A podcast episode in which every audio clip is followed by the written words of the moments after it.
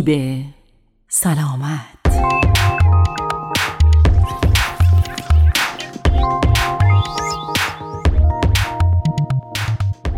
درود بر شما شنوندگان و همراهان همیشگی برنامه سیب سلامت در این برنامه قصد داریم به بررسی آرزه نارسایی دریچه میترال قلب، علل، علائم و راه های تشخیص و درمان آن بپردازیم. پس تا انتهای برنامه همراه ما باشید. دریچه میترال بین حفرات سمت چپ قلب یعنی دهلیز چپ و بطن چپ قرار دارد. در نارسایی دریچه میترال دریچه نمی‌تواند به خوبی بسته شود و در نتیجه خون دوباره به دهلیز برگشت می کند. این وضعیت باعث می شود که فشار در وریدهای ریوی که به دهلیز چپ می ریزند بالا رود که موجب احتقان ریوی و تنگی نفس می شود. همچنین به خاطر برگشت قسمتی از خون پمپ شده توسط بطن چپ به دهلیز چپ سمت چپ قلب مجبور است که حجم بیشتری خون پمپ کند تا گردش خون بدن را تأمین کند و در نهایت هم به علت فعالیت زیاد نارسایی قلبی مزمن و تپش قلب و تنگی نفس پدید می آید. با بزرگ شدن دهلیز چپ احتمال اریتمی های قلبی نیز وجود دارد. گاهی به ویژه در موارد درگیری روماتیسمی دریچه های قلب نارسایی میترال می تواند به طور همزمان با تنگی میترال دیده شود. علائم نارسایی مزمن میترال با پیشرفت تدریجی بیماری معمولا به آهستگی و در عرض چند ماه یا چند سال ایجاد می شوند. اما اگر علت ایجاد آن سکته قلبی و یا عفونت دریچه‌ای باشد ممکن است به طور ناگهانی نارسایی حاد میترال ایجاد شود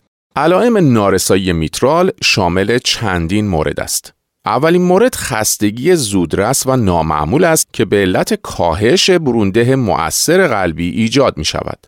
تنگی نفس هم از دیگر علائم است که در حین انجام فعالیت بدنی به علت عدم افزایش کافی برونده قلبی بروز می کند. نشانه دیگر تپش قلب است که بر اثر نارسایی قلبی یا اریتمی ایجاد می شود. ادم ریه نیز از دیگر علائم است. در این حالت تنگی نفس هم در هنگام فعالیت و هم در هنگام استراحت به علت جمع شدن مایع در ریه ها و به علت افزایش فشار خون ریوی ایجاد می شود. آخرین علامتی که بدان اشاره می کنیم ادم محیطی است. با پیشرفت بیماری بر اثر نارسایی سمت راست قلب تجمع مایع در های بدن منجر به ادم مچ پاها می شود. در ادامه برنامه به بررسی علل و انواع آرزه نارسایی دریچه میترال می‌پردازیم.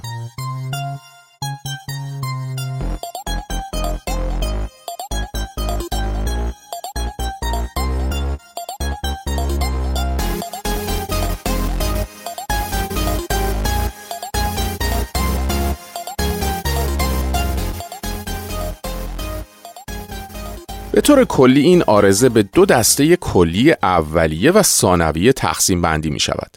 در نوع اولیه علل مختلفی را در شکل گرفتن آن در نظر می گیرند. به عنوان مثال تومورهای میکسومی در این دریچه می تواند باعث ایجاد این آرزه شود و یا بیماری های ایسکمی که ناشی از نرسیدن خون به قلب که در اثر گرفتگی عروق خونرسان به قلب یا همان عروق کرونر ایجاد می شوند نیز از دیگر عوامل ایجاد نارسایی دریچه میترال می باشند.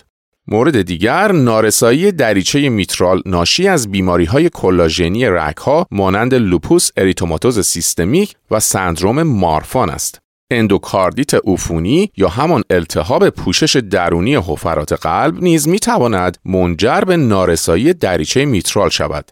روماتیسم قلبی و ضربه هم از عوامل دیگر ایجاد این عارضه هستند. مورد دیگر شکافتن دریچه میترال یا والوتومی میترال به وسیله بالونهای مخصوص است که می تواند از علل به وجود آورنده نارسایی دریچه میترال باشد. و نهایتا بعضی داروها مثل فنفلورامین می توانند شرایط را برای نارسایی دریچه میترال فراهم آورند. نارسایی ثانویه دریچه میترال در اثر اتساع بطن چپ و در نتیجه کشیده شدن حلقه دریچه میترال و جابجایی عضلات پاپیلری ایجاد می شود. اتساع بطن می تواند در اثر هر عاملی که موجب کاردیومایوپاتی اتساعی یا همان بیماری عضله اتساعی قلب شود به وجود آید. از جمله این موارد می توان از نارسایی آورت و کاردیومایوپاتی اتساعی غیر ایسکمیک نام برد. نارسایی دریچه میترال شامل سه مرحله است که عبارتند از نارسایی دریچه میترال مرحله حاد، نارسایی دریچه میترال مرحله مزمن جبران شده و نارسایی دریچه میترال مرحله مزمن جبران نشده. علائم نارسایی دریچه میترال مرحله حاد عبارتند از علائم نارسایی احتقانی جبران نشده قلب شامل تنگی نفس، ادم ریوی، خستگی، تنگی نفس در وضعیت خوابیده، تنگی نفس حمله شبانه و نیز وضعیت پایین بودن برونده قلب یا همون کاهش تحمل نسبت به ورزش و فعالیت بدنی. در افراد مبتلا به نارسایی دریچه میترال مزمن جبران شده ممکن است کلاپس یا ناتوانی شدید قلبی عروقی همراه شوک قلبی مشاهده نشود و تحمل نسبت به ورزش و فعالیت بدنی طبیعی باشد و شواهدی از نارسایی قلبی وجود نداشته باشد. افراد مبتلا به نارسایی دریچه میترال مزمن جبران شده نسبت به تغییرات جزئی وضعیت حجم داخل عروق حساس هستند و استعداد بروز نارسایی احتقانی قلب در آنها وجود دارد. در نارسایی دریچه میترال مزمن جبران شده که تحت درمان قرار نگرفته است، علائم پرفشاری ریوی و نارسایی قلب راست ایجاد می شود. نکته مهمی که باید در نظر گرفت این است که بین آرزه نارسایی دریچه میترال و آرزه تنگی دریچه میترال تفاوتهایی وجود دارد. بیماران دچار نارسایی دریچه نسبت به کسانی که تنگی دریچه دارند دیرتر به علت مشکلاتشان به پزشک مراجعه می کنند چون در نارسایی دریچه تا وقتی که بطن چپ نارسا نشده باشد بیمار علامتی ندارد همچنین شیوع سرفه خونی و آمبولی های سیستمیک در تنگی دریچه بیشتر از حالت نارسایی است. به علاوه علائم ضعف و خستگی در نارسایی مزمن دریچه نسبت به تنگی دریچه بیشتر است. در تنگی دریچه میترال علائم ضعف و خستگی در انتهای بیماری مشاهده می شود. در حالی که در نارسایی ضعف و خستگی به خاطر کاهش برونده قلب آشکارتر است. فیبریلاسیون دهلیزی در آرزه تنگی دریچه مریض را به شدت بدحال می کند ولی در نارسایی دریچه تاثیر آن به این اندازه نیست. همچنین ممکن است نارسایی خفیف دریچه سالها در وضعیت بدون علامت باقی بماند. آنچه باعث تشدید نارسایی می شود وقایعی مثل یک اندوکاردیت یا کنده شدن یک کوردا تندینی است. بیماری مارفان سرعت پیشرفت نارسایی را بیشتر می کند. با ما همراه باشید تا در بخش پایانی برنامه به بررسی روش های تشخیص و درمان نارسایی دریچه میترال بپردازیم.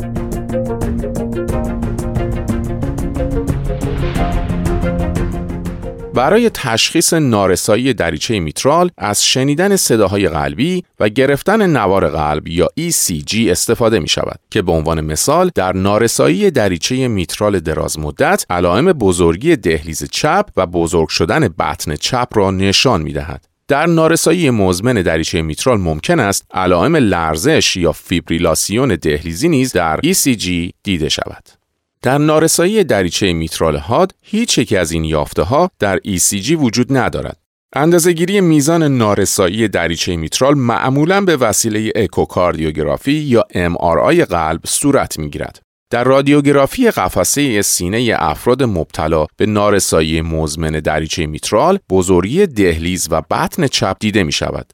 نشانه های عروق ریوی در افراد مبتلا به نارسایی دریچه میترال به طور معمول طبیعی هستند زیرا معمولا فشار سیاهرگی ریوی به طور قابل ملاحظه ای افزایش نمییابد. معمولا برای تایید تشخیص نارسایی دریچه میترال از اکوکاردیوگرافی استفاده می شود. در داپلر رنگی اکوکاردیوم قفسه سینه یا همان TTE جت خونی که از بطن چپ به داخل دهلیز چپ در طول سیستول بطنی عبور می کند دیده می شود. در بعضی موارد به دلیل آنکه نمی‌توان تصاویر دقیقی از دهلیز چپ و سیاه های ریوی به وسیله TTE به دست آورد از کاردیوگرافی از راه مری برای تعیین شدت نارسایی دریچه میترال استفاده می شود. اما درمان این عارضه چگونه است؟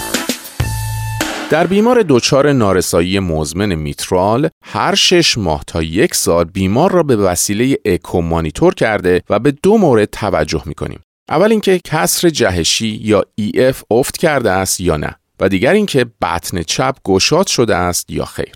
همچنین از لحاظ مدیریت و کنترل باید پروفیلاکسی آنتیبیوتیکی جهت جلوگیری از اندوکاردیت در مواردی که لازم است تجویز گردد. به علاوه در صورت وجود فیبریلاسیون دهلیزی داروهای ضد انعقاد نیز تجویز می شوند و در صورت نارسایی قلب داروهای مدر، دیگوکسین و سایر داروهای مناسب تجویز می شوند. آخرین روش درمانی جراحی است و باید قبل از نارسایی بطن چپ انجام شود.